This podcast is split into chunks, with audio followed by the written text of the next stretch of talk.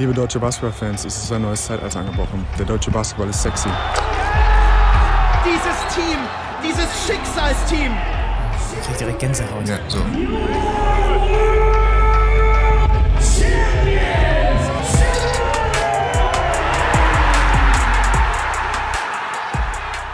Es war gerade kurz davor, dass du diesen Podcast heute hättest alleine moderieren müssen. In guter alter Shoutout an Dre Vogt-Manier. Ähm, weil ich fast, ich, ich bin fast gestorben gerade.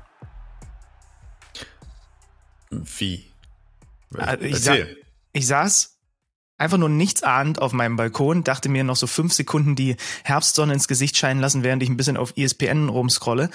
Und ich bin, und, und plötzlich kam so eine, kam einfach so eine Taube und hat mich fast attackiert, weil ähm, die hat offenbar, also die saß so still offensichtlich. Ich bin offensichtlich in der Lage, sehr still und und und Mhm. Statuen gleich zu sitzen. Und die dachte halt, offensichtlich macht die sich häufiger mal auf meinem Balkon bequem, dass da niemand ist. Und ich bin so dermaßen zusammengefahren, dass ich immer noch leicht erhöhten Puls habe. Und sie hat es dann aber auch gecheckt, als sie sich unmittelbar vor mir auf die Brüstung setzen wollte und ist dann sofort wieder weggeflogen. Aber das war einer der, ich sag mal, ähm, aufregendsten Momente der letzten Wochen. Das sagt eine Menge über mein Leben aus. Ja, das ist äh, ein Trauerspiel. Es geht vorbei mit uns. Du bist schreckhaft bei so einem kleinen Vögelchen. Ich habe gerade einen Krampf irgendwie im, in irgendeinem komischen Muskel gehabt, als ich mich äh, gereckt und gestreckt habe. oh Ähm, Gott, ey. das ist Verfall auf jeden Fall, der einsetzt. Ich wollte, ich wollte eigentlich mit einer, mit einer Schimpftirade auf den Herbst beginnen, weil ich diese äh, Jahreszeit eigentlich nicht mag. Aber als ich dann jetzt gerade so ein bisschen in der, in der Sonne saß, ähm, jetzt kann ich es nicht mehr so richtig durchziehen. Aber eigentlich ist der Herbst die Jahreszeit, die ich am doofsten finde. Am dürfsten? Am doofsten, weiß ich gar nicht. Aber äh, weil sie folgt auf die Jahreszeit, die ich am besten finde. Nämlich den Sommer. Das heißt, der Herbst hat auch gar keine Chance. Also es wird jetzt halt einfach, wenn ich hier rausgucke, die Blätter fallen. Es äh, ausnahmsweise ist heute mal Sonne. Die letzten zwei Tage war in Leipzig überhaupt kein, keine Sekunde Sonnenstrahl. Bei dir bin ich mir nicht sicher, ob du nicht trotzdem so ein, ach, da schmeißen wir uns halt eine Lage mehr drüber und setzen uns äh, irgendwie ein bisschen in die letzten Sonnenstrahlen mit einem Buch oder so. Ich könnte mir auch vorstellen, dass du ein Herbsttyp bist. Ähm, tatsächlich ist es so, äh, dass ich den Herbst, seit ich in Hamburg wohne, also zumindest letztes Jahr, das ist glaube ich auch wettertechnisch bedingt, letztens glaube ich hatten wir so einen krassen Oktober oder November auch nochmal.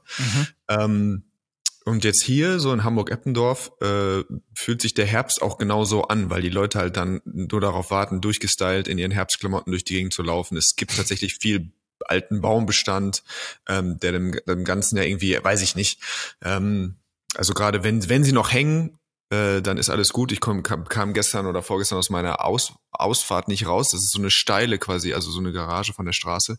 Da Mhm. lagen so viele Blätter, die, und ich kümmere mich halt in den Gärten jetzt nicht um so viel.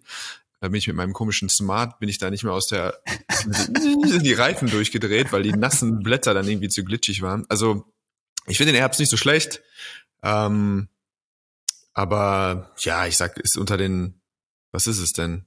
Vier. In Im Power Ranking? Im Power Ja. Ranking ist es schon die, Für mich ist die vier. für mich ist es wahrscheinlich die drei. Ja, doch, Ich glaub, es ist die drei. Frühling, Oh, du Ja, findest den find den- Frühling blöd? ja. Also ich finde den über, überschätzt. Eigentlich finde ich im Frühling ist eigentlich noch, so denkt man so, boah, jetzt ist bald Sommer. Das ist das Schöne daran. Aber es ist nicht eigentlich der Frühling. Auch wenn so klassisch die Frühlingsgefühle und so, ja, ja, schon gut, aber ja, naja, egal, wie dem auch sei. Ich, du hast ja eigentlich, du wolltest mit dem Herbstrand starten. Ich wollte eigentlich auch mit, mit was starten und zwar mit was, äh, mit einem komischen Gefühl, mit dem ich in diesen Podcast gehe heute. Ähm, und das ist folgendermaßen. Erstmal ist es jetzt so, so, wie soll ich das sagen? Es fühlt sich erstmal komisch an, weil ich immer noch das Gefühl habe, wir haben so ein, dieser Podcast ist sowas Geliehenes. Ich weiß nicht, ob das Sinn macht. Also, weil Ja, wir das das stimmt, irgendwie so gefühlt irgendwie jetzt ein bestehendes etwas schon übernehmen. Deswegen kennen wir auch unsere Fans noch nicht irgendwie oder Leute, die das zu, die zuhören oder irgendwie, äh, also man, wir haben irgendwie gefühlt zu der, zu der Zuhörerschaft noch keine so richtige Beziehung. Und jetzt du als Pod, alter Podcast-Hase äh, weißt das. Ich weiß das nämlich nicht. Ich habe irgendwann einfach mal gesagt, äh, der Führungsriege bei äh, Thingspool oder bei Magenta, möchtest du einen wöchentlichen Podcast machen? Ja, ja, mache ich einfach. Dass da auch dazu gehört, Podcast zu machen, wenn gefühlt irgendwie alles um einen rum äh, den Bach runtergeht äh, und dann man irgendwie so locker lässig irgendwie so einen kleinen Klamauk-Podcast über, äh, über Basketball macht. Ähm,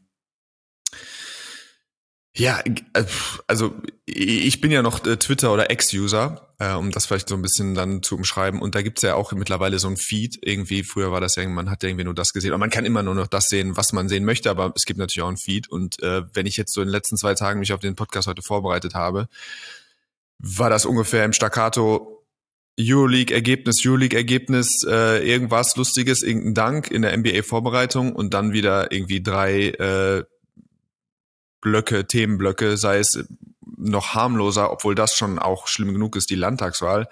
Ähm, und jetzt natürlich die letzten zwei Tage äh, Dinge, die, wo sich regelmäßig der Magen umdreht.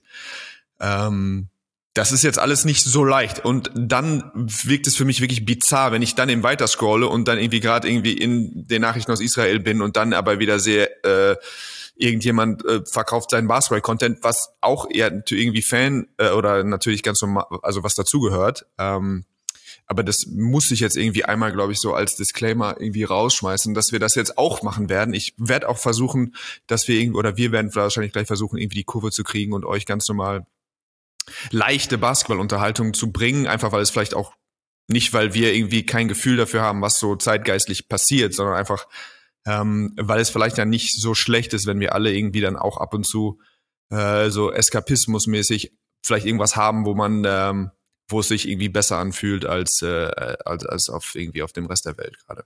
Also, also lass dir vom alten Podcast-Hasen gesagt sein, wir machen das ja jetzt wirklich gerade in dem Fußballformat mit dem geschätzten Kollegen Schüler schon viele Jahre. Und egal, ob man krank ist oder ob draußen gerade gefühlt die Welt auseinanderbricht, manchmal ist es auch ganz gut, wenn man mal so eine Stunde, 90 Minuten hat, wo man äh, den Kopf mal von anderen Dingen wegholt. Und ähm, ich hatte das auch schon ein paar Mal, dass ich so kränklich und irgendwie auch genervt in so einen Podcast gegangen bin. Und am Ende ging es mir so ein bisschen besser danach. Das muss nicht jedes Mal der Fall sein, aber das kann zumindest auch für einen Host passieren. Und hoffentlich äh, passiert das auch bei den Hörern und Hörerinnen. Also ich muss dir sagen, ich habe das bei X mittlerweile so gemacht. Ähm, ich bin da ja auch noch, aber äh, ne, du, der, der Invitation Code an dich für Blue ja, Sky ist raus. Die, ja, die Tür steht offen für Per Günther ja, in eine neue Welt. Ähm, mhm. ähm, ich habe äh, da eine, eine, eine Liste, die nennt sich einfach nur Basketball. Und ich weiß, da klicke ich drauf und dann habe ich eben, also ich, ich muss mich auch, ich, ich kann es nicht ertragen. Ich kann mich gerade, das, was du machst, kann ich seit zwei Tagen nicht machen. Ich kann auch keine mhm. Nachrichten gucken, weil ich genau weiß, dann ist vorbei. Dann, und deswegen, mhm. Eskapismus ist bei mir seit zwei Tagen Dauerzustand eigentlich. Dass ich, ich meine, ich habe ich hab hier eh so ein paar Sachen äh, sowieso zu tun und irgendwie Sachen vorzubereiten für Sendungen, aber auch irgendwie für Umzug und so weiter und so fort. Ähm, ich, ich, ich kann es nicht ertragen. Ich könnte diese Timeline, die ich auch habe, ne, ich könnte die jetzt mir nicht angucken, weil sie die Absurdität in Reinkultur ist ähm, von, von, ja, von allem, was irgendwie gerade abgeht. Ähm, ich ich meine, dann habe ich gestern, wir haben den Podcast an dieser Stelle schon ein paar Mal erwähnt, es gibt eine Folge Bonus-Podcast von unseren litauischen Freunden. Da ist ein äh, Spieler zu Gast, ich glaube ein Kolumbianer, der in Israel spielt. Und das habe ich mir gestern, als ich auf der Hunderunde war, äh, nebenbei angehört. Und allein das hat mir schon wieder so dermaßen viele Schläge in den Magen gegeben, wie der beschreibt, ne, wenn dann die, wenn dann der Alarm losgeht und die müssen dann in, in, in den Bunker und äh, was passiert jetzt eigentlich? Ja, wissen wir nicht so genau. Er äh, vertraut da auf sein Team und so. Und ich habe dann auch gestern sofort äh, darüber nachgedacht, was, was würdest du in dem Moment machen? Ich meine, die meisten Amerikaner haben ja keine, keine Familie irgendwie zumindest mit äh, ähm, ähm in, in, auf ihren Auslandsstationen. Aber jetzt stelle ich mir vor, man hätte das so und äh, das passiert dann einfach. Ich meine, damit mussten sich vergangene Saison auch Spieler auseinandersetzen, die in der Ukraine zum Beispiel gespielt haben. Ne? Was machst du, wenn du da mit deiner Familie bist und du hast einen Vertrag, aber auf der anderen Seite ist doch mein erster Impuls, wie er von ganz vielen Menschen auf der Welt wäre, wenn sowas passiert, wir müssen hier weg, wir müssen hier weg. So, und er hat auch beschrieben, die, die Flughäfen sind überfüllt, du kannst gar nicht weg. So, mhm. und all diese Dinge, ähm, die dann irgendwie am Rande trotzdem mit Basketball zu tun haben, äh, ja, machen mich dann trotzdem wieder fertig. Ja, ähm, ja, ja, am besten schießen wir es einfach ab. Ich meine, ich habe gestern nur als Randnotiz, Chris Babb schreibt mir zum Beispiel, ähm, der ist jetzt geflohen, er ist rausgekommen aus Israel, das ist jetzt in München bei seinem Bruder Nick. Mhm. Ähm, und äh, ja, ich hoffe, den jetzt auf einen Kaffee äh, treffen zu können, wenn wir morgen unsere Konferenz machen. Äh, ja, es ist äh, verrückt, aber wir wir machen so die Kurve. Hast du, hast du die, hast du sie? Hast das, ist nicht so, naja, das ist nicht so stimmt. Das ist wie beim Skifahren, auch wenn ich ein extrem schlechter Skifahrer bin. Äh, Hauptsache, man kriegt die Kurve, ob sie schön aussieht oder jetzt in dem. Fall schön klingt, ist auch egal. Also was wir also, natürlich jetzt, Basketball dann, jetzt. Genau, ba Bas Basketball ist jetzt Basketball. angesagt. So, liebe Basketball. Freunde, es gibt ja, es ist ja eine Menge los. Ne? Also wir werden, glaube ich, heute unserem äh, versuchten Anspruch einigermaßen gerecht, weil einfach quer durch Ligen, NBA Preseason hast du angesprochen, äh, BBL wollen wir ein bisschen mehr eintauchen, äh, Euroleague natürlich auch. Wir müssen dich auf deine Konferenz vorbereiten, auf dein Konferenzdebüt, was du schräflicherweise ohne mich äh, äh, begehen wirst. Ähm, also wir versuchen heute wieder den bunten Blumenstrauß euch mit an die Hand zu geben. Nächste Woche ist dann der Kollege Ulrich äh, hier an deiner Seite, äh, falls der eine oder andere ihn heute vermisst. Heute also Per und ich im, im Doppel. Lass uns doch vielleicht ähm, mit der Aktualität anfangen. Also ich saß hier gestern, habe mich auch ein bisschen auf diesen Podcast vorbereitet und habe nebenbei Hamburg im Eurocup geguckt, ähm, mhm. bei uns auf Magenta Sport, denn wir haben an dieser Stelle schon oft erwähnt, wir zeigen die Euroleague, aber wir zeigen auch alle Eurocup-Spiele. Ähm, und die Hamburger, das war extrem ärgerlich, spielen gegen, gegen London und verlieren hinten raus, weil sie das Schlussviertel 35 Punkte sich einfangen, äh, vorher lange geführt. Äh, Alex Jeva, der neue, was ist er, ich glaube Pole, ne? 28 Punkte. Mhm. Und dein Ex-Teammate Seth Hinrichs mit 16 Punkten. Immer wenn ich Seth Hinrichs sehe, und da kriegen wir schon die Kurve, siehst du auf meinem Gesicht, dass ich das erste Mal ein Schmunzeln bekomme, weil ich diesen Spieler irgendwie liebe und ich kann nicht genau erklären, warum. Vielleicht kannst du mir erklären, warum ich ihn liebe. Du hast mit ihm zusammengespielt. Ähm, ja, der war ja so ein, äh, also auf jeden Fall äh, ein, ex, ein extremer Spieler. Ähm, hat ja unter Kais, glaube ich, wirklich so seine Glanz, äh, seine Glanzjahre gehabt in, in Hamburg. Immer, hat erstmal startet grundsätzlich mit einer Pferdelunge und war deswegen gerade in dieser in diesen komischen Pressverteidigungen von ähm, von Coach Kais unglaublich äh, unangenehm. Also der war auch im Training alleine, wenn man wusste, äh, egal wo ich mich hinbewege, wenn ich mich umdrehe, ist die Wahrscheinlichkeit groß, dass Seth Hinrichs auf einmal irgendwie einfach vor mir steht, obwohl sein Gegenspieler 15 Meter weit weg ist. Ich weiß nicht, ob das an seiner so super hellen Hautfarbe liegt, dass er sich auch irgendwie so anschleicht. Er wirkt fast, also fast unsichtbar. Und ich freue mich, wenn, es, wenn ich mit Menschen zusammenspiele, die noch weißer sind als ich. Das gab es, glaube ich, nur zwei, Philipp Neumann und Seth Hinrichs. Aber ähm, äh, nein, das hat er natürlich, dann hat er einen extrem hässlichen Jumper, das ist dann natürlich auch immer witzig anzuschauen, aber lebt dann irgendwie so ein bisschen in der Midrange, äh, ist clever, ist so ein bisschen undersized, ähm, und hat aber jetzt, äh, glaube ich, letztes Jahr auch immer mal wieder so ein bisschen Probleme gehabt, so richtig Fuß zu fassen. Deswegen freut mich das, wenn er, wenn er jetzt wieder so ein, äh, so ein Granatenspiel gemacht hat gestern. Ja, 16 Punkte, wie gesagt, die Hamburger im Eurocup zu sehen. Dann habe ich umgeflippt, denn dann lief schon das Testspiel zwischen Real Madrid und den Dallas Mavericks. Und das erste, was ich gelesen habe, dann parallel, ach so, Luca ist fünf Minuten restricted. Er darf beim Comeback in seiner alten Heimat fünf Minuten spielen.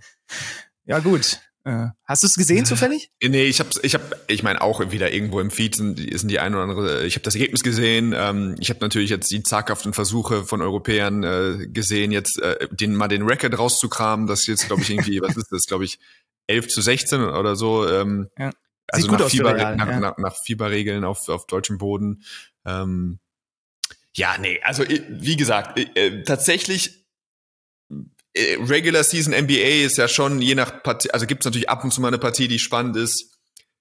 NBA Vorbereitung ist noch mal was anderes und dann NBA Spaßvorbereitung mit Europäer spielen gegen die, äh, wenn, also nochmal, wenn das ein echter Wettbewerb wäre, so Euroleague-Sieger nach Fieberregeln gegen, keine Ahnung, eine gute NBA-Mannschaft und äh, da ist man, man spürt so ein bisschen, da geht's jetzt wirklich um was, irgendwie so ein bisschen, äh, äh, das ist ein tatsächlicher Wettbewerb, dann wäre das schon sehr, sehr interessant. Aber jetzt weiß ich nicht, also das Schaulaufen und dann ist nicht mehr Luca dabei, das, äh, das war jetzt nicht in meinem, in meinem Potpourri. Es ging, es ging zu Beginn direkt los. Äh, Jui und Doncic haben sich die drei um die Ohren gehauen. Hinten, äh, hinten raus dann Campazzo mit dem, äh, mit dem Dagger, der das Spiel zumacht. Es war ja dann zumindest lange irgendwie eng. Aber ja, das stimmt schon. Also Preseason, immerhin hat sie ein paar interessante äh, Stories mit sich gebracht. Dylan Brooks ist heute Nacht direkt nach fünf Minuten rausgeflogen, weil er einfach Daniel Theiss ein ins Sendezentrum geballert hat äh, Flagrant 2 direkt ejected nach, nach nicht mal fünf Minuten. Ähm, wir haben Wemby äh, landen sehen, dann äh, in der zumindest NBA Preseason mit den Spurs, 20 Punkte gegen OKC. Porzingis, ja. Äh, ich muss gestehen, bei den ganzen Storylines, die es so gab, ich habe fast vergessen, dass er, ach so, ja klar, die Celtics haben ja auch Porzingis dieses Jahr. Ja. Äh, macht 17. Und was sie für einen haben, den müssen sie, also den müssen sie dann wirklich klassisch in Watte packen, glaube ich, und irgendwie nur mit Scham von Schamanen umringt dann höchstens zehn Spiele dieses Jahr äh, machen lassen, weil Also äh, ja, also so fast twitchy, also schnell irgendwie. Ähm, ja, der sah aus wie vor, ich weiß gar nicht, fünf Jahre ist das schon wieder her, als man quasi als das Unicorn aus äh, noch bei New York gedraftet, dass man irgendwie so gesehen hat, eben immer die Hoffnung, das kann jetzt endlich ein Stretch-Fünfer sein, der eine, eine defensive Präsenz ist und das Feld halt breit macht ähm, durch seinen Dreier. Aber da waren schon wirklich ein paar Richtungswechsel und Aktionen dabei, wo er, also so gesund wirkt er auf mich schon, schon länger nicht mehr. Auch wenn ich zugeben muss, dass ich ihn letztes Jahr bei den Washington Wizards jetzt nicht so intensiv verfolgt habe. Hast du nicht alle Spiele der Wizards gesehen? Das ist ja wirklich ein Skandal. äh, so, was haben wir noch? Ich habe mir noch Wesenkov zwölf Punkte beim Debüt für die Kings aufgeschrieben und trotzdem hat der Coach jetzt wohl direkt gesagt, na ja, aber dass das in die Rotation schafft, ist jetzt noch nicht so klar. Ne? Aber ähm, ja, mal gucken. Also da sind wir, komm, also das war der gestrige Abend als Aufhänger. Lass uns doch mit dem mit, mit ein, zwei US-Themen vielleicht noch anfangen, die so auf der Straße liegen, seitdem wir das letzte Mal aufgezeichnet haben. Hat sich tatsächlich dann doch was getan. Wir haben noch so ein bisschen äh, gemunkelt, was passiert da mit Joel Embiid in Richtung Olympia. Und jetzt hat er sich entschieden für Team USA und gibt also den Franzosen nicht nur, er hätte ja auch noch für Kamerun zum Beispiel spielen können, gibt ihnen einen Korb. Nick Batum, ich sag mal überschaubar, sein Verständnis dafür, dass er mhm. sich dafür entscheidet. Äh, die Begründung ist, er hat mit seiner Familie gesprochen. Ähm, äh, da wusste er dann irgendwann, es muss Team USA sein, vor allem, weil sein Sohn in den USA geboren ist und den möchte er ehren, indem mhm. er für die USA bei Olympia spielt. Mhm. Also, das ist die ähm, Argumentation. Da, sehe ich dir schon an der Nasenspitze an, dass du weißt, dass mich das falsch reibt, auf jeden Fall. Also der, der Mann, der gute Mann, ich weiß auch gar nichts über, ähm, also ich, ich kenne seine Historie gar nicht so sehr. Ich weiß nicht, wie, wie viel Zeit er in Kamerun verbracht hat oder in, und in Frankreich. Ähm, ich weiß nicht, wie er sich äh, in der Vergangenheit positioniert hat. Ich, also ich weiß nicht über seine Gesinnung, wo, wo er sich vielleicht mehr verbunden fühlt. Ähm, er darf sich entscheiden, wie er möchte. Aber glaube ich ihm, dass er jetzt sein so, also auch da, so aus der Ferne, sage ich mal so, als alter Zyniker, ob er jetzt seinen Sohn ehrt dadurch, dass er für diese Mannschaft spielt und das der einzige Bewegpunkt, äh, Beweggrund für ihn war, das würde ich jetzt mal in Frage stellen. Und dann ist es für mich so ein bisschen, sag doch einfach, wo du spielen willst, spiel da, ähm, aber dieses dann, dieses krampfhafte quasi, das Absichern seiner Entscheidung durch irgendwie was, was unantastbar ist, nämlich irgendwie äh, sein Gefühl seines, seine, äh, seinem Sohn gegenüber, ähm, das weiß ich nicht. Das ist jetzt nicht so meins gewesen, muss ich sagen. Hast du eigentlich heute die Kopfhörer eines, eines deiner Kiddies auf? Äh, ja, ich habe. Die sehen süß äh, aus. Ich habe meinen Haushalt durch, ich weiß nicht, was da an der Seite also, ich hab, du hast, ja, du hast mir aufgetragen, noch einen Klinkenkopfhörer zu finden. Und äh, man hat ja wirklich was so alte Kabel und irgendwie alte Kopfhörer hat, hat man ja schon, dachte ich, hätte ich, wäre ich besser ausgestattet gewesen. Aber das war jetzt wirklich das einzige Modell, was ich mit einer Klinke ähm, gefunden habe, um äh, in der Lage zu sein, hier reaktionsschnell auch und äh, dass, äh, dass die Signale nicht so lange brauchen, bis sie ankommen. Das mit dem Bluetooth ja, letztes war aber nicht perfekt wohl. Ja, aber es sieht wirklich, also es ist so babyblau mit ein bisschen gelb, sieht wirklich, steht der hervorragend, muss ich sagen. Äh, wenn wir jetzt, äh, Prost, Cheers darauf, wenn wir jetzt bei Team USA sind und den dann noch, also den MVP auf Center noch dazu packen, jetzt wollen sie irgendwie Drew Holiday als nächstes Ziel noch mit akquirieren und so. Ich habe mir dann nur so, habe mich dann nur so gefragt, also wir haben ja auch gute andere Teams, die wir auch gerade gesehen haben, ne? gerade wenn die vollständig sind, gerade wenn vielleicht auch bei Kanada ein, äh, ein Jamal Murray dann nächstes Jahr Bock auf Olympia hat, weil es einfach nochmal was anderes ist. Die Franzosen haben zumindest immer viel Power mit dabei, auch wenn sie jetzt, auch wenn sie das irgendwie ja, so semi auf die Straße bringen zuletzt, mhm. aber Collier bleibt da jetzt auch Coach, wir haben unsere deutsche Mannschaft gesehen, aber das ist dann schon, das ist dann schon, wenn die mit der Truppe anrücken, selbst im Vergleich zu den anderen Mannschaften nochmal noch mal eins drüber, ne? Also das ist eins drüber. Nicht, also grundsätzlich glaube ich, hilft es immer, sich vorzustellen, ähm, gerade so 08, die Mannschaft, äh, oder bin ich verrückt? Ja, das müsste 08 gewesen sein. Ähm, sprich, Prime Kobe, LeBron, Wade, Bosch, äh, wie sie alle heißen. Und das Spiel entscheidet sich quasi in den letzten zwei Minuten. Ähm, mhm. Ähm, also es gibt trotz einer Übermacht des Kaders, glaube ich, haben wir auch gelernt, dass so Faktoren wie tatsächlich als Mannschaft länger zusammengespielt haben als zwei, drei Wochen, ähm, hatten große Fieberregeln und Eingespieltheit hatten großen, äh, hatten großen Effekt. Und ohne irgendjemandem zu, zu nahe zu treten, aber also ich glaube, dass die Mannschaft jetzt auch natürlich von den Namen her, also wenn jetzt klar Curry, KD und äh, LeBron und so weiter spielen, glaube ich trotzdem, dass es schon auch bessere Mannschaften gab. Also wie gesagt, krassere äh, olympische Roster gab, einfach aufgrund der Prime. Und auch wenn mhm. LeBron immer noch irgendwie 30 im Schnitt macht, äh, ist, er ist er nicht mehr in seiner Prime. Aber es gibt leider kein Spanien, ist das Problem. Also ich glaube, dass diese spanische Mannschaft, die die Amis regelmäßig herausgefordert haben, mit den Zweigasols, mit äh, ja mit Navarro und so weiter, ähm, dass das noch mal eine Ecke mehr war als das, was wir, auch wenn alle dabei sind in Europa oder in, im Rest der Welt, dass das ein Stück, äh, ein Stück stärker noch einfach war als was. Also die Serben mit Jokic sind natürlich sind gut. Ähm, Deutschland als amtierender Weltmeister ist gut. Äh, aber ja, Jan ist bei Griechenland. Also es gibt einfach nicht diese eine Mannschaft aktuell im Rest der Welt, äh, auf der Rest der Welt, die näher dran ist. Aber ich glaube trotzdem, dass das ein spannendes Turnier wird. Aber die Amis äh, in der Besetzung, ähm, das wäre schon auch wirklich äh, problematisch. Aber schauen wir uns an. We'll see. We'll see. Ja, ja macht's auf jeden Fall spannend. Ja. Also äh, an die Obst-Memes hier einfügen an dieser Stelle. ähm, was habe ich noch auf äh, für den NBA-Blog? James Harden und eine wunderbare Saga um einen äh, Trade, den er gerne hätte, mit der genialsten Eilmeldung, die ich bei Twitter jemals gelesen habe. Er möchte einen Trade erzwingen von den Sixers zu den Clippers. Und die Einmeldung, ich krieg sie nur noch so, so semi zusammen, weil ich sie leider nicht mehr gefunden habe, war Harden expected to join Sixers practice with intentions of making a scene. das ist doch wirklich sensationell, oder? Ja, das, äh, ähm, das hat sich, glaube ich, schon wieder ein bisschen relativiert. Das war wirklich königlich. Ich habe mich sehr gefreut. Ich glaube, äh, selten haben die, äh, die Leute äh, feigst, feigstend äh, irgendwie zu Hause gesessen und haben irgendwie sich gewünscht, sie könnten die Security-Tapes von den, von den Sixers-Trainingseinheiten äh, sehen. Dadurch, dass er ja wirklich, also mit Abstand der Goat ist, was, äh, was äh, kreative irgendwie Möglichkeiten zu eruieren, wie kann man denn aus einer Mannschaft, wie kann man aus dem Vertrag rauskommen, was kann ich tun, dass es irgendwie, dass es die Teamchefs wirklich überhaupt nicht mehr mit mir aushalten. Ähm, aber er scheint ja einigermaßen in Shape zu sein. Also äh, wir haben ja auch alle damit gerechnet, die klassischen äh, Fat-Suit-Jokes äh, sind ja schon herumgegeistert.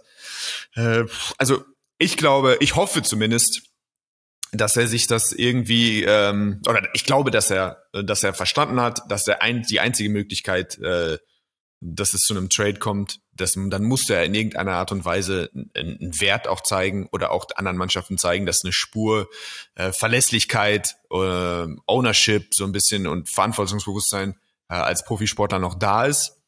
Und äh, dafür muss er dieses Training, muss er quasi zeigen, dass er trainiert, dass er irgendwie so ein bisschen äh, gute Miene zum bösen Spiel macht. Und ähm, dann gibt es die Möglichkeit, dass eine andere Mannschaft sagt, okay, vielleicht äh, können wir jetzt irgendwie niedrig einkaufen oder mit bei gerade bei einem guten Wert einsteigen und vielleicht spielt er nochmal ein, zwei gute Saisons für uns. Äh, ansonsten ähm, glaube ich, geht es auch schnell, würde der schnell, Weg auch schnell aus der Liga rausführen. Also ich glaube, dass es nicht unrealistisch wäre, dass wir in den zwei Jahren dann quasi nicht mehr in der NBA sehen würden der Insider, Insider Vogue hat gesagt, es gibt auch eine gewisse Wahrscheinlichkeit, dass er einfach die Saison bei den Sixers dann doch wieder spielt. Naja, gucken wir, gucken wir mal. Du hast mir gestern äh, so ein bisschen an, äh, anschließend daran ein total wildes Video weitergeleitet von dem Kollegen aus Charlotte. Also ich bin ja fast geneigt mittlerweile zu sagen, äh, man muss in Verträge reinschreiben, dass die Spieler kein Insta-Live machen. Da sind ja. ja die wildesten, also, oder? Ja Morant ist das eine, aber der Kollege Jones aus Charlotte, mein lieber Mann, ey, da habe ich gestern nicht schlecht geguckt. Ja, das ist ähm, das ist auch eine kleine Saga schon. Das war der, das war glaube ich der, der, der Startpunkt, wenn ich das richtig verstehe. Ähm, ich habe das Video damals gesehen und war da schon so ein bisschen sorgenvoll. Also ähm, ich hoffe, also ich hoffe, dass der junge Mann einfach eine gute Zeit hat und bisschen aus der außerhalb der der der Box oder dem, was man so als in Anführungszeichen als normales Verhalten von äh, einem Profisportler sieht, dass er einfach sich da drum drüber hinaus bewegt mit Tanzvideos vor seinen Lamborghinis und äh, keine Ahnung allen möglichen Kommentaren über seine Mitspieler bei auf Instagram. Äh, normalerweise würde ich mich würde ich gerne äh, mit einsteigen in die Jokes, wenn jemand, der dreieinhalb Punkte macht im Schnitt irgendwie und dann den groß auf Twitter groß sein, den Trade verlangt oder auf X und äh, finde ich sehr amüsant. Das finde ich ungefähr so amüsant, wie dass ich mal in der Regionalliga mit einem Ami zusammengespielt habe, der sich eine, eine NBA-Out in seinen Vertrag hat schreiben lassen. Das ist dann sowas, ja, das findet man dann irgendwie auch spaßig. Ähm, aber irgendwie bei Kai Jones ist es tatsächlich so, dass ich da irgendwie so ein bisschen ein ungutes Gefühl habe, äh, was seine, was so seine gesamte Gesundheit, äh, mentale Gesundheit irgendwie angeht. Ja, das äh, ist ein wenig bedenkenswert, was man da sehen konnte. Das äh, habe ich dann auch irgendwie gedacht, als ich das gesehen habe. Komm, dann machen wir noch eine, eine, eine gute Laune-Geschichte von drüben, wie ich jetzt mal sage, nämlich Jimmy Butler, der wieder den Media Day König gespielt hat. Äh, ja, das muss doch dein Ding gewesen. Das war doch, da, da hast du dich auch abgeholt gefühlt, oder nicht? Letztes Jahr die Dreadlocks und dieses Jahr kommt er einfach im Emo-Style mit Seitenscheitel und Piercings und lackierten Fingernägeln und äh, dann gibt's dieses schöne kleine Video, wo er da für die Fotos mit den Teamkollegen steht und die gucken ihn auch so ein bisschen verwirrt an und er sagt einfach nur, this is my Halloween. Also ich finde das fantastisch, weil vielleicht haben das noch nicht alle mitbekommen. Jimmy Butler prankt den Media Day. Lustigerweise Media Day haben wir beide auch in du, Jimmy Butler Rolle und ich in der Rolle des, des Journalisten oder des Interviewers in dem Fall auch schon ein paar Mal erlebt. Das ist der Media Day so, so vor den, vor der Saison, wo man sich so die Köpfe der einzelnen Teams holt oder manchmal auch die ganzen Teams, je nachdem. Und dann werden alle offiziellen Saisonfotos gemacht, dann werden so kleine Videos gemacht, die man dann in unseren Trailern sieht und so weiter. Und natürlich idealerweise sollten die Spieler so aussehen, wie sie die ganze Saison über aussehen, weil das ist das Footage, mit dem man arbeitet. Und Jimmy Buckets denkt sich einfach jede Saison, ich denke mir mit meiner, meiner verrückten Friseurin was, was Geiles aus und lass euch aber komplett auflaufen und ich finde es großartig. Ja, es hat mir sehr gut gefallen. Ich wünsche, insgesamt bin ich ein bisschen neidisch. Ich wünsche mir, ich wäre auch so clever gewesen, weil diese Dinger sind mir auch so auf die Nerven gegangen nach acht, neun, zehn Jahren.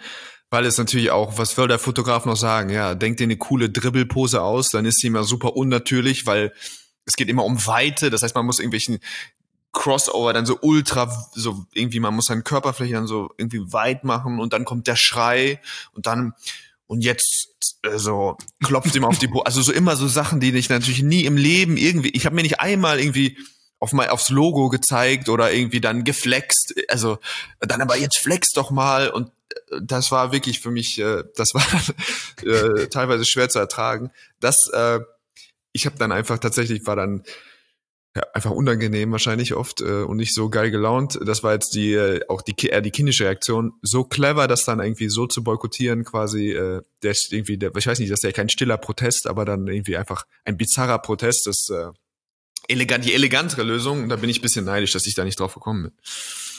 Ja, ist also wirklich herausragend. Guckt euch, ihr habt es alle eh gesehen, aber falls jemand noch nicht, dann guckt euch das an. Ich kann mich noch an einen Media Day erinnern, da kriegen wir wunderschön die Brücke zur BBL mit dir, und auch ähm, äh, mit John Bryant.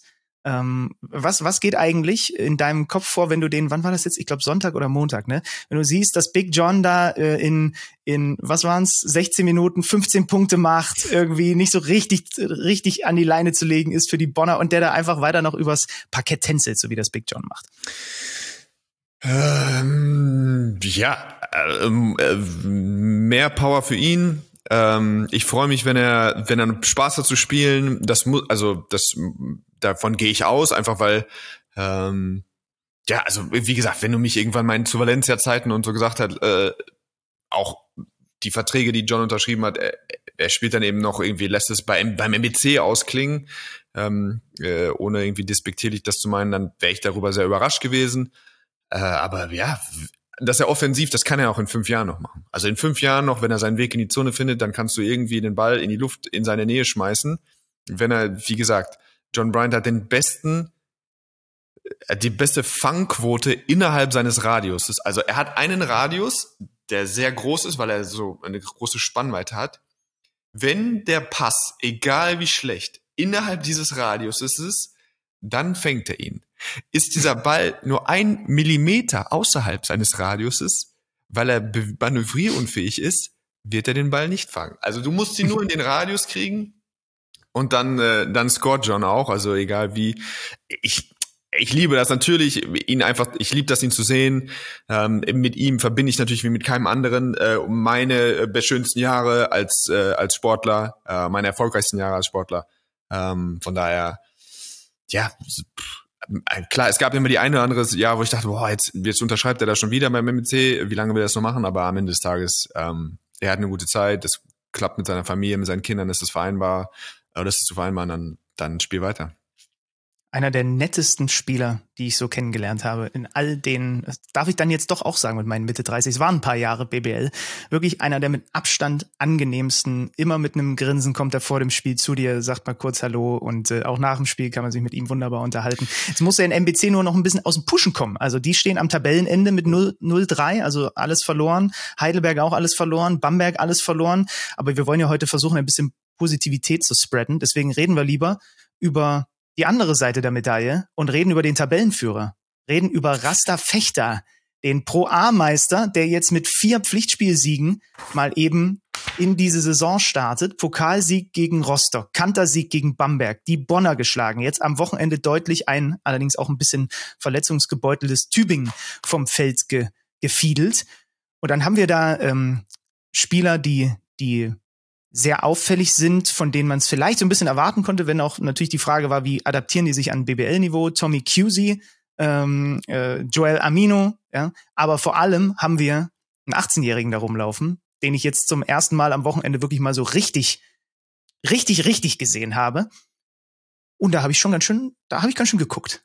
Äh, also bevor wir zu Johann Grünloh kommen, ich wollte eigentlich eine Kategorie einführen an dieser Stelle, wenn wir über Fechter reden. Und ja. die Kategorie sollte heißen Benny Zender auflaufen lassen. Oh, das aber, machst du. aber ich äh, einfach also ich wollte also in meinem Kopf okay, da, auch da fange ich nicht an. Ähm, Fechter startet 3-0 sind die eigentlich, ne? Und ich wollte dich quasi beiläufig fragen, das ist schon eine dicke Überraschung, dass ein Aufsteiger so loslegt, oder? Und dann hättest du hoffentlich gesagt, ja. Und dann hätte ich dir alle möglichen Aufsteiger um die Ohren gehauen, die in den letzten zehn Jahren drei oder vier null gestartet sind. Und irgendwie waren das in meinem Kopf ohne Ende Teams. Jetzt habe ich mich mühsam dahingesetzt, nur um dir eins auszuwischen, habe eine halbe Stunde lang mir in diesen komischen, also wirklich schlecht organisierten BBL äh, Statistikwust irgendwie das zurecht ge gezeichnet. Dann war es tatsächlich nicht viele Teams. Also in jüngster Vergangenheit natürlich Rostock ist 4-0 gestartet und Heidelberg sind 4-1 gestartet, also 21, 22, 22, 23. Deswegen vielleicht ist das so präsent einfach für mich gewesen, dass es irgendwie Raketenstarts gibt, aber davor nur tatsächlich 50, die zu Hause werdet ihr sicherlich wissen, 15, 16 Würzburg mit 4-0 gestartet, die sind dann auch in die Playoffs gekommen und 11, 12 auch Würzburg mit 6-2 zumindest, sonst irgendwie nicht. Oh, jetzt Moment mal. Also du hast dich jetzt wirklich hingesetzt und eine halbe Stunde die letzten 12, 13 BBL-Jahre durchforstet. Ich hätte schwören können, dass es gefühlt jedes zweite Jahr ein Aufsteiger dabei ist, der von den ersten fünf Spiele vier gewinnt und so furios diesen Hype. Das war irgendwann im Kopf. Da dachte ich so, ja, überrascht mich gar nicht. Ständig kommt eine Mannschaft, gewinnt die ersten vier, fünf Spiele und dann am Ende haben sie neun Sieger auf dem Konto und sind irgendwie nicht abgestiegen, so. Aber. Mhm. Wer mein, wer, wer auch mal, Wäre auch mein Gefühl gewesen, ja, tatsächlich. Tatsächlich ist, ähm, ist es nicht so, es passiert es nicht so ja. häufig. Aber also beim Blick, beim Blick, beim Blick in die Zahlen, auch wenn die Stichprobe noch klein ist, kann man das noch mal so ein klein wenig unterfüttern. Ja, also die haben bislang ein Offensivrating. Äh, unser unser König der Zahlen, Lukas Feldhaus, hat ja gerade wieder so eine kleine, äh, was heißt kleine, eine sehr ausführliche BB, ein BWL-Zahlenwerk. Das könnt ihr auch auf Twitter sehen. Ed Feilchenfeuer heißt er da. Ach nee, das heißt jetzt mittlerweile Ex. Bitte sag seinen ähm, richtigen Namen, seinen autokorrekten Namen, als ich gestern mit dir äh, über ihn gesprochen habe. Lu Lukas Geldhaus. Geldhaus. uh, er ist für uns bare Münze. Er hat natürlich einen riesigen Wert, deswegen fand ich den sehr charmant, dass äh, mein Handy ja. aus Feldhaus Geldhaus gemacht hat. Äh, ja. Nochmal liebe Grüße an dieser Stelle. Aber erzähl weiter. Und, und in der und in der Übersicht sieht man, die haben bislang ein absurdes Offensivrating von fast 130 Punkten auf 100 Possessions gerechnet. Die sind Nummer eins, was die Dreierquote angeht. Die haben sechs Spieler, die 43 oder mehr Prozent von draußen treffen. Und das sind wohlgemerkt alles Spieler, die, ich glaube, mindestens zwei Dreier nehmen. Haben die drittbeste Defensive, ja, und sind eins der mit Abstand besten Rebound-Teams. Ja, Nummer zwei Offensiv-Rebound nach Chemnitz, Nummer zwei Defensiv-Rebound nach Alba. Und das hat eben ganz viel mit diesem Johann Grünloh zu tun. 18 Jahre, zwei Meter zehn und da sind Bewegungen dabei, da bin ich ja direkt, da bin ich direkt nervös geworden auf dem Sofa, als ich das geguckt habe. Ähm, ja, also ich tatsächlich kannte, kannte ich den Namen nur quasi über, also immer wieder, wenn ich kleine Berichte aus den äh, Nationalmannschaftssommern der Jugendnationalmannschaften gesehen habe, ähm, wahrscheinlich am prominentesten mit der U18, die ja sehr erfolgreich waren und da, dass er da so bizarre Blockwerte aufgelegt hat. Ich musste ihn mir jetzt wirklich einmal äh, einmal anschauen. Es gibt ja mittlerweile wirklich tolle Scouting-Tools. Und da dachte ich, okay, da gucke ich mir mal irgendwie alle verfügbaren Clips an von, äh, von, ähm, von Grünlo und bild mir mal so ein, ähm, meine, also zumindest, ein, ich glaube, dass immer noch es wertvoller ist, wenn du, ein, wenn du wirklich ein Spiel mit Rhythmus siehst und so ein bisschen mehr, da siehst du definitiv mehr, aber das ist ja schon mal wirklich, so um so einfach, dass man einen schnellen Blitzeindruck irgendwie zu gewinnen von jemandem, ist schon äh, super wertvoll. Ähm, das war schon ziemlich beeindruckend. Also du sagst, er ist 18, er ist im August 18 geworden. Das heißt, also er ist wirklich noch äh, äh, ein junger Knabe. Und ähm, ja, also viele Sachen. Erstmal natürlich die Offensivrebounds, er hat, glaube ich, sieben Offensivrebounds geholt da ist immer so, ja, es gibt alle Jubeljahre mal ein Spiel, da fallen sie dir einfach in die Hände. Das ist definitiv nicht der Fall. Also du siehst sehr, du siehst, er bewegt sich sehr früh, oft schon bei, bei, bei Abschluss und auch nicht nur, wenn er freie Bahn hat, sondern auch, wenn er, wenn noch so ein Gegenspieler zwischen ihm und, und dem Korb ist, dann arbeitet er sehr aktiv äh, und wie gesagt, antizipiert das sehr gut. Ähm, hat dann immer wieder auch ein bisschen Touch, also auch, dass er dann eben abschließen kann, quasi nur mit einem Kontakt, ohne den Ball zu sichern, sondern quasi den Ball dann rein zu tippen. Ähm, er, er sprintet das Feld wirklich hart, also sobald irgendwas passiert, er, rennt er nach vorne, er erfolgt Plays, also selbst wenn er nicht direkt im Fastbreak beteiligt ist, rennt er hinterher, was ähm, was wirklich wertvoll ist. Er hat, so einen guten, äh, ganz gutes Gefühl, glaube ich, für, für im Pick and Roll, wo die Lücken sind. Ähm, er hat dann auch ab und zu mal ein hässliches Finish dabei, gerade mit der rechten Hand. Wir waren irgendwie ein, zwei, äh, ja, die dann nicht so richtig geil aussehen, aber ähm, erste defensive Präsenz. Ich mag ihn im Switching, glaube ich, wird der, da wird er ein Riesenproblem. Ähm, der sitzt tief, er versteht den Abstand, also was er, was er super gut macht, dass er hohe Aktivität mit seinen Händen hat. Also er lässt viel Abstand zum kleinen Gegenspieler, was er sich erlauben darf. Ähm, aber ist super aktiv mit seinen Händen. Ähm, das macht er clever. Äh, ja, das war schon, war schon beeindruckend. Bei, beim Passspiel siehst du, er weiß schon, wo der Ball hin muss. Das ist viel wert. Also es gibt diesen ersten klassischen Pass. Das heißt, du, keine Ahnung, was ich, du läufst mit dem Pick and Roll auf der linken Seite und rollst durch die Mitte und kriegst den Ball und die Hilfe kommt dann natürlich von rechts, normalerweise aus der Ecke unten von rechts und der steht dann auf einmal vor dir. Das heißt, du siehst den Großen an, wenn er klar lesen kann, okay, ich weiß, da steht jetzt einer, auf der rechten Seite muss frei sein. Das heißt, deine Physik, du, du drehst dich direkt in die Richtung und dann irgendwann in die Ecke.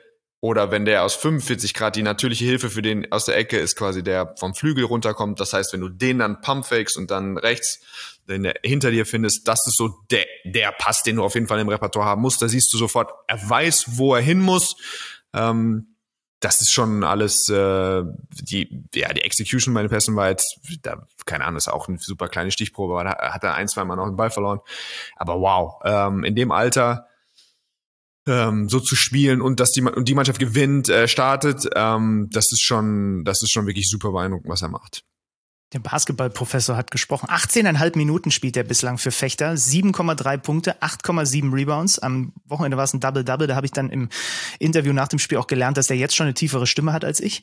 ähm, und, und er hat ähm, diesen, er hat diesen Blockrekord von Wenbanyama beim äh, Next Generation Tournament im Februar gebrochen. Da waren es in vier Spielen ja. wirklich über 6, ja, ja. 6,2 Blocks. Ne?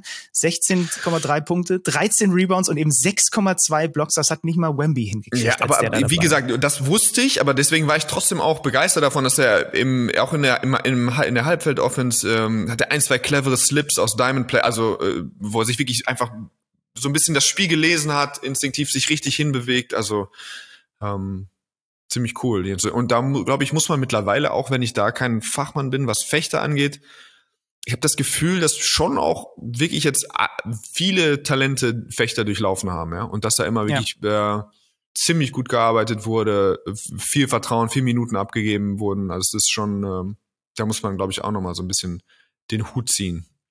Ja, Shoutout, das ist ein, ein guter Standort, den, den, wir da haben. Du hast den äh, Standort Ulm lange Jahre inhaliert und hast äh, sicherlich ähm, das Spiel gegen Alba Berlin gesehen, diesen Sieg, denn die sind das andere Team, was mit vier Pflichtspielsiegen reinstartet. Da ersetzen wir quasi den Pokalsieg von Fechter durch einen Eurocup-Sieg gegen Trento.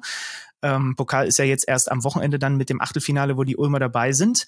Und erzähl's mir mal, also ich habe es mir dann gestern auch nochmal angeguckt, wie, wie du die Ulmer siehst diese Saison, warum sie in der Lage waren, Albert zu bezwingen. Also tatsächlich habe ich mir das Spiel ich wollte natürlich, ich glaube, das ist das 18. Mal, dass ich mir tatsächlich starte, aber äh, so, so, so sei es. Ähm, Stellen Counter, kein Problem.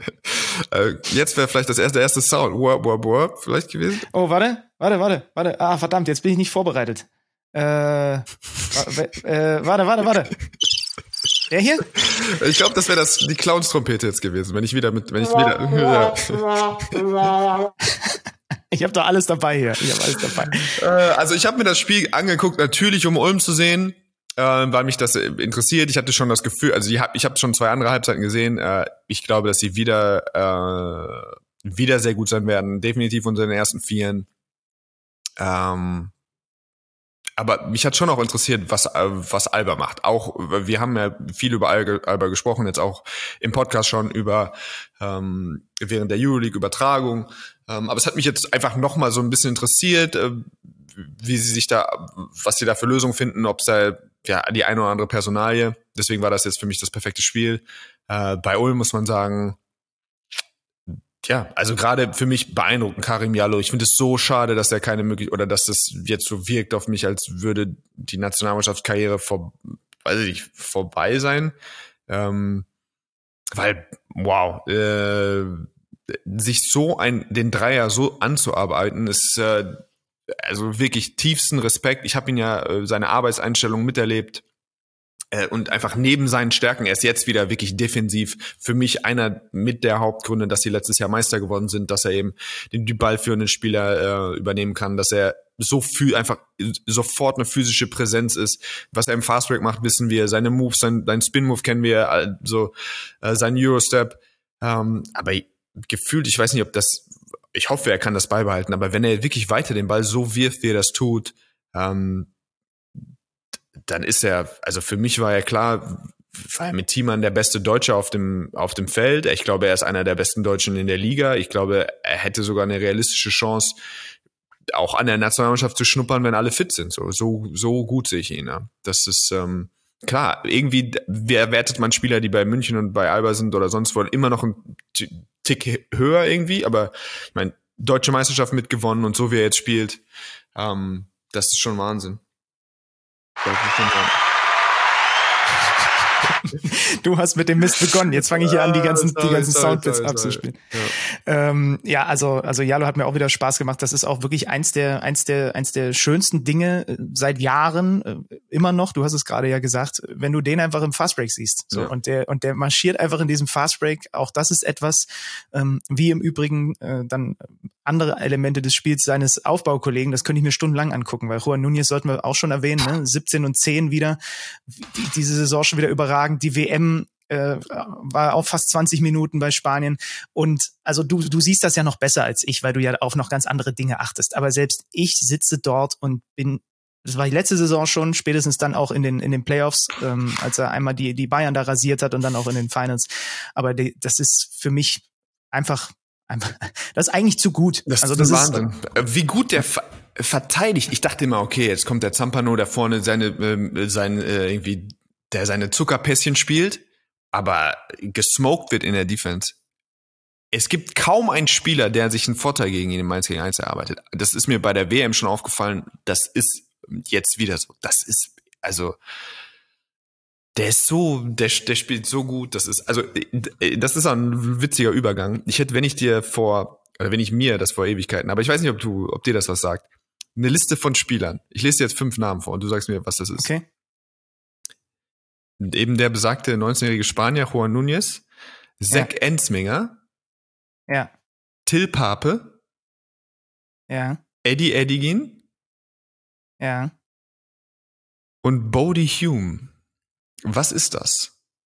Äh, das sind die wahrscheinlich die besten Punktesammler vom Wochenende gewesen, oder? Ja, das ist die. Oder die, die effizientesten? Ja, oder? ja das ist die, wie auch immer, aber es ist, ich glaube, ich gibt es keinen quantifizierbaren, also klaren, äh, klare Dinge. Aber es ist einfach die Starting Five des zweiten Spieltags in der BBL. ja, ist doch, ist doch nett. das sind drei Deutsche, manche auch mittleren Alters, von denen kein, irgendwie keine Goldjungs, keine äh, irgendwie Übertalente dabei sind. Ein 19-jähriger Spanier und ein Kollege, dessen, mit dessen Arbeit ich noch nicht so vertraut bin. Ja, der ist aber auch gerade erst ganz frisch in der Liga. Der ist ganz frisch äh, in der der Liga. Aber das ist so, vielleicht mal so, nur als kleine, kleine Randnotiz. Das ist eine Liste, die undenkbar ist vor fünf Jahren. Und vor zehn Jahren ist das, denkt man, das sind die Kirchheim Knights. Oder Ja. was weiß ich. Ja, ja. Ah, gute Liste. Das ist sehr schon gute verrückt. Liste. Äh, wo wir das jetzt so angepriesen haben im Übrigen, äh, die, die gute Nachricht ist, heute Abend könnt ihr schon wieder Ulm sehen und zwar in einem richtig schönen Eurocup-Spiel. 20.50 Uhr beginnt's bei uns beim Magenta Sport. Die spielen auf Gran Canaria, äh, gegen Gran Canaria. Und dann auch wieder, weil äh, ich habe, das war so für mich auch neben, neben Nunez und Jallo so das Besondere bei den Ulmern dann auch wieder, wir reden ja oft ne, über Alba und die spielen mit ihren jungen Guards und so, und dann guckst du auf Ulm und da siehst du neben dem 19 Jahre Nunez auch noch einen Jensen, der 19 ist und dann kommt noch Pacom Dadier rein mit 18 Jahren auf Power Forward. Ja. Das muss man ja auch an dieser Stelle nochmal herausstellen, ne? Wie Und- Tonno und also Und ich habe mit, ich hab mit Tommy telefoniert. Der sagt, die spielen im Eurocup mit einem 16-jährigen Knaben. So einem, Mhm. einem großen. Guck mal, das Mhm. ist jetzt absolute Unwissenheit. Das ist nur, was Tommy mir erzählt hat. Der ist Ja. zwei Meter zehn groß und wird, ist eine richtige Gazelle, hat Hände, kann spielen, weiß, wie man sich defensiv bewegt. Ich, ist, ist, ist, ist da, also, ist da was dran? Was machen die da? Was machen die da? Das, das ist die große Frage. Ja, also sie haben, wie gesagt, äh, ich war sehr immer auch wieder skeptisch in der Vergangenheit, ähm, dacht, als ich dachte, okay, die, der Umschwung Richtung Campus, äh, nur noch Ausbildungsverein und so weiter, äh, fand ich fand ich schade.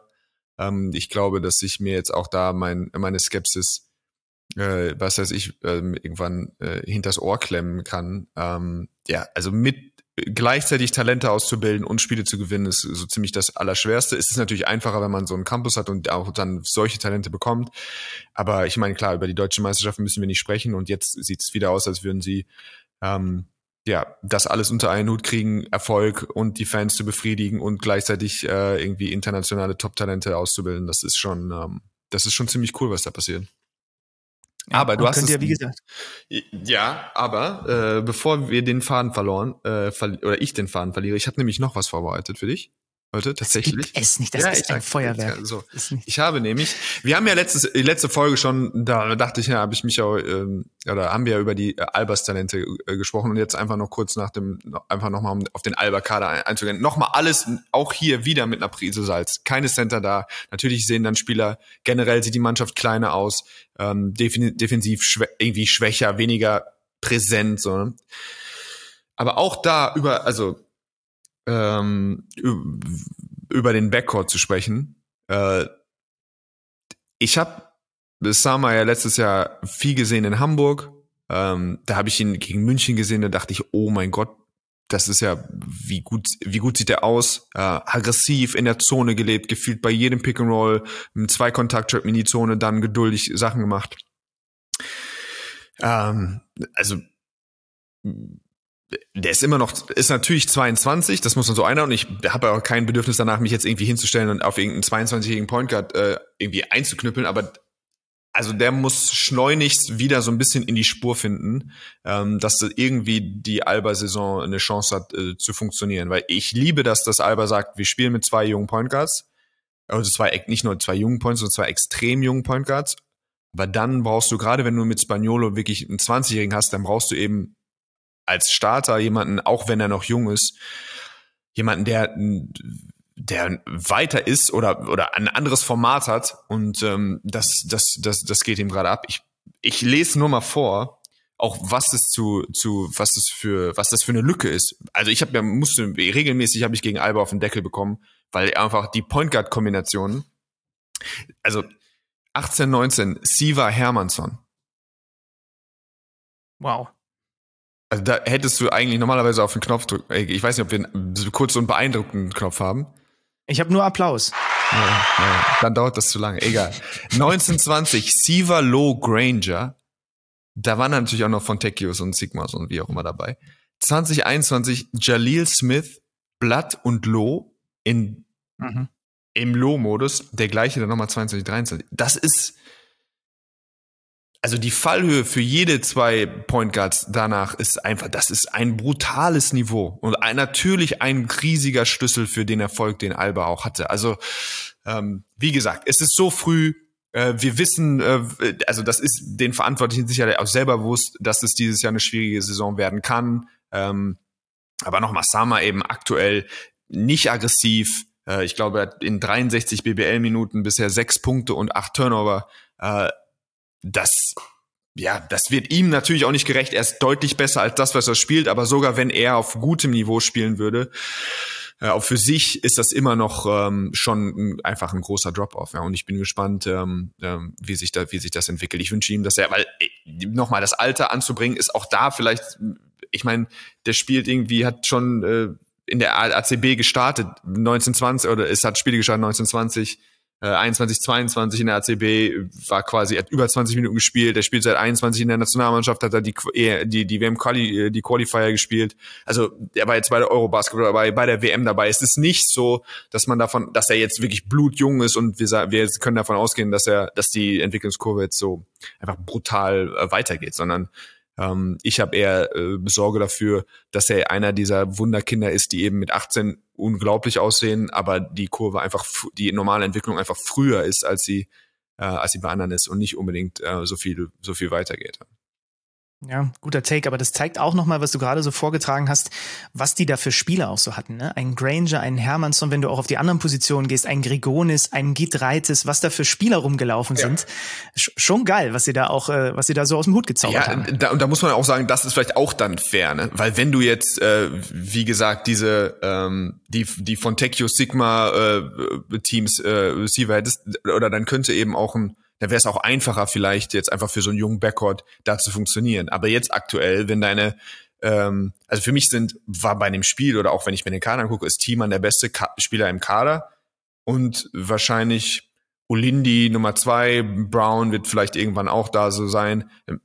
Ein Matt Thomas, aber auch ein Matt Thomas, hervorragender Werfer, erfahren, der wird auch Spiele in der Euroleague vielleicht gewinnen können für Alba. Aber selbst wenn du dann in Kombi siehst, Matt Thomas mit einem Bean zusammen, dessen die Verpflichtung, die ich da brauchst du vielleicht auch noch Zeit, weiß ich nicht, sehe ich auch, alles noch nicht so. Das ist dann auch defensiv eine Kombination, die einfach, die ich nicht angucke und mir denke, das ist ähm, ja, das, also wie gesagt, von den von den anderen fairerweise, wenn man das pro Backcourt sagen möchte, dann ist eben der Rest der Mannschaft auch einfach noch nicht so stabil und nicht so in der Qualität, wie es wie es in der Vergangenheit war, dass äh, Summer dann eben auch einfach ein bisschen mitspielen kann und, und du Spiele gewinnst. So. Ähm, mal gucken.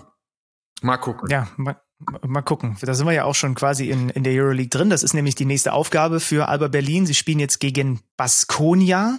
Ähm, einmal kurz der Fahrplan, was ihr alles so am Donnerstag und Freitag bei uns bei Magenta Sport in der Euroleague bekommt. Ihr bekommt äh, FS Real ab 19.15 Uhr. Das bekommt ihr dann aber auch mit Per Günther ab 19.30 Uhr in der großen Euroleague-Konferenz. Da eben auch inkludiert die Spiele von Alba gegen Baskonia und Panathinaikos gegen München. Das heißt, du hast dir ein, eine gute erste Konferenz ausgesucht, weil du hast zwei deutsch kommentierte Spiele, in die ihr immer mal abgeben könnt, wenn du mal pieseln musst und so. Das ist ein Tipp, den ich dir mit an die Hand gebe. Wer ist eigentlich an deiner Seite als Konferenz-Afficionado? Das weiß ich nicht.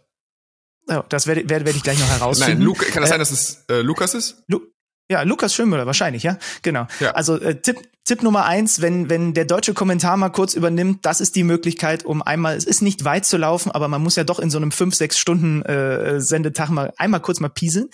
Tipp Nummer zwei, du hast da, du hast da vor dir in diesem unserem schönen Konferenzstudio einen großen Bildschirm oben. Da ist immer das zu sehen, was auch wir Zuschauer in dem Moment morgen Abend sehen werden. Du hast aber da unten drunter auch noch einen ähnlich großen Bildschirm, wo die einzelnen Spiele alle sind.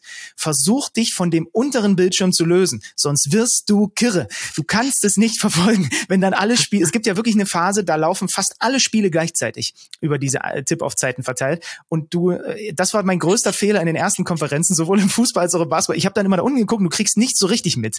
Ähm, das ist so ein bisschen für so hyperaktive Menschen mit so ADHS-Ansätzen, ist das ganz gefährlich. Ja, aber äh, du liebst ja, also dir geht, ich, ich habe ja ab und zu mal mit dir gesprochen und du liebst ja die Konferenz, oder? Also ich liebe es, ja. Ja. Ich finde es ganz, ganz großartig. Also es ist wirklich so, man schließt sich, letzte Woche war es mit Alex Vogel, man schließt sich da für Stunden in diesem Studio ein, so wird es dir mit Lukas jetzt auch gehen.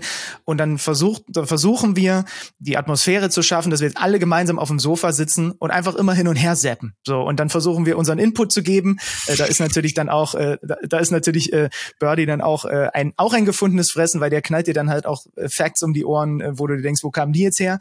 So, und das ist einfach, das macht richtig Bock, da zu zweit im Studio zu sitzen. Wie gesagt, man muss sich nur zwischendurch mal eine Pinkelpause gönnen. Ja, vor allen Dingen das Spiel jetzt auch Panama München ist natürlich dann äh, und mhm. aber wir haben FS Real haben wir auch drin, ja. oder? Wow, also ja, ja. das ist schon ja, das wird ein heißer Tanz.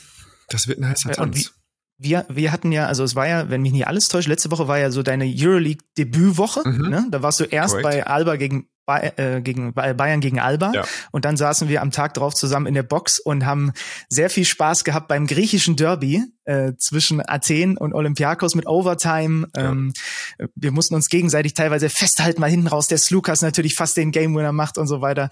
Äh, haben dann parallel gesehen, oh, äh, Parallelspiel war ja auch bei uns zu verfolgen. Vogtmann mit 21 Punkten, mit einem eskalierenden Mirotic äh, als Mailand in, in Overtime dagegen Fenner spielt. Also der erste Spieltag hatte eine Menge zu bieten und wenn ich jetzt schon so an Real FS morgen denke, dann ist das Allerwichtigste für mein Fantasy-Game, dass der Eddie Tavares gegen Dallas nicht gespielt hat und jetzt fit wird. Denn, also das muss man an dieser Stelle auch nochmal kurz aufdröseln. Wir haben letzte Woche haben wir uns verabschiedet mit heute Abend ist Draft.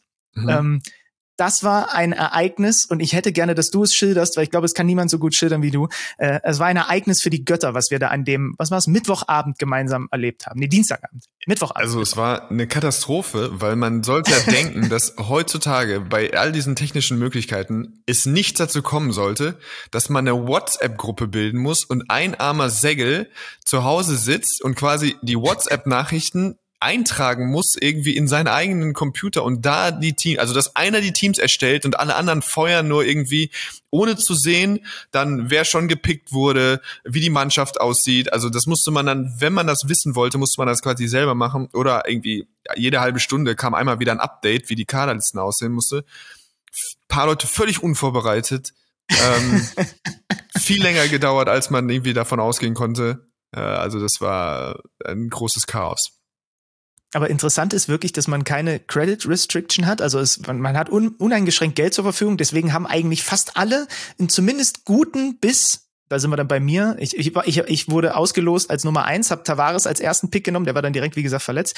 Ich bin mit meinem Kader, ich war, glaube ich, noch nie in meinem Leben mit einem Basketball-Fantasy-Team so zufrieden wie mit dem jetzt, ähm, weil irgendwie alle dann doch sehr viele gute Spieler haben, ne? weil es einfach keine, keine Begrenzung gab. Äh, ja, also wie gesagt, ich bin in dieser ganzen, in, in der App fühle ich mich noch nicht so wohl. Ich wollte noch ein paar Sachen, ich habe ein, zwei schlechte Entscheidungen getroffen. Unter anderem war mir nicht bewusst, dass Bielica kurz davor ist, seine Karriere zu beenden. Alex Frisch wusste wusste natürlich davon, hat wirklich sich äh, diebisch gefreut, als ich den gepickt habe, habe direkt ein, zwei böse Kommentare von ihm erhalten.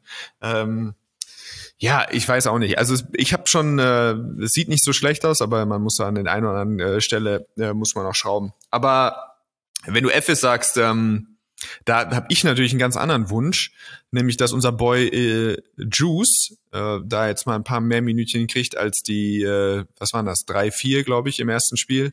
Vier. Aber er hat immerhin, ich habe nachgeguckt vorhin, in der, in der Liga waren es jetzt 30. Ja, in der türkischen Liga hat er jetzt 29 Minuten gespielt. Mhm. Da war ich tatsächlich entsetzt, dass von den fünf Wurfversuchen, dass er bei mit Darius Thompson quasi zusammengespielt hat die ganze Zeit und also okay. super viele Minuten auf der zwei gespielt. Äh, also von seinen fünf Wurfversuchen waren drei einfach Catch and Shoot Dreier und ein irgendwie ein Backdoor Cut.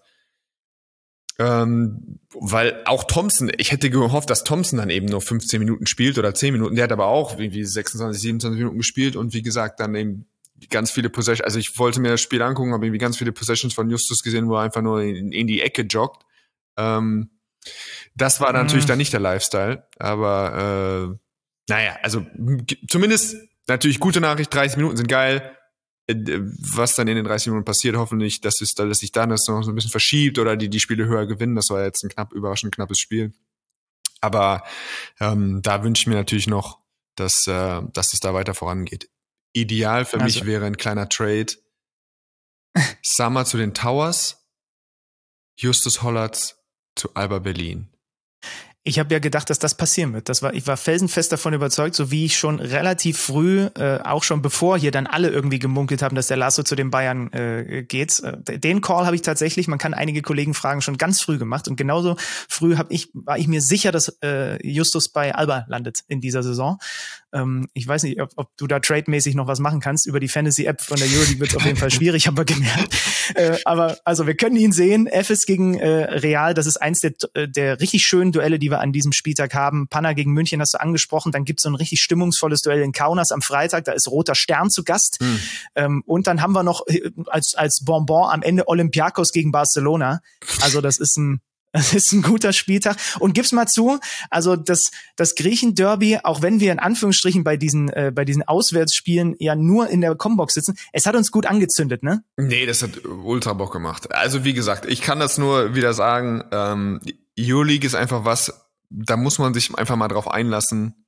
Äh, einfach mal reinstechen, zwei, drei Spiele gucken. Und auch wenn man sagt, ah, man kennt wie kaum Spieler oder es ist unübersichtlich viele, so viel Neues, ähm, das geht sau schnell tatsächlich. Äh, und dann, wenn man einmal drin ist, dann ist es wie in so einem komischen, weiß ich nicht, in so einem komischen elitären Kreis. Man denkt, man wüsste dann was Besseres sein Basketball, man hätte den höheren Basketballverstand. Man blickt hinab auf alle anderen äh, Dorfliegen und weiß, man ist äh, da wirklich beim einzig wahren Produkt. Ach, das hast du doch schön gesagt. Da bleibt mir nichts äh, weiter hinzuzufügen, als dir eine schöne Konferenz morgen zu wünschen. Viel Vielen Vergnügen Dank. bei deinem Debüt. Ich bin gespannt, was du dann äh, berichtest. Vielleicht Wer auch hier. Bock hat auf 100% Überforderung. Äh, vielleicht, man kann das auch ironisch gebrochen gucken, einfach morgen die Konferenz, wer, da, wer auf sowas steht. ja, das, das gefällt mir auch ganz gut. Einfach, einfach äh, schon mal den Leuten vorher sagen, nehmt's nicht zu ernst, was wir da machen. nehmt's nicht zu ernst, was wir da machen. Das finde ich gut. Also viel Spaß. Ich bin gespannt. Vielleicht äh, äh, hört man dann ja auch. Also nächste Woche dann mit mit Basti an dieser Stelle. Da kannst du mal deine Eindrücke schildern. Ich mach dann, äh, habe dann hier in Leipzig ein paar andere Dinge zu tun. Äh, schön was. Ich gehe jetzt wieder raus zu meiner Taube und wünsche dir eine schöne Restwoche und euch, euch Hörern natürlich auch. Ciao.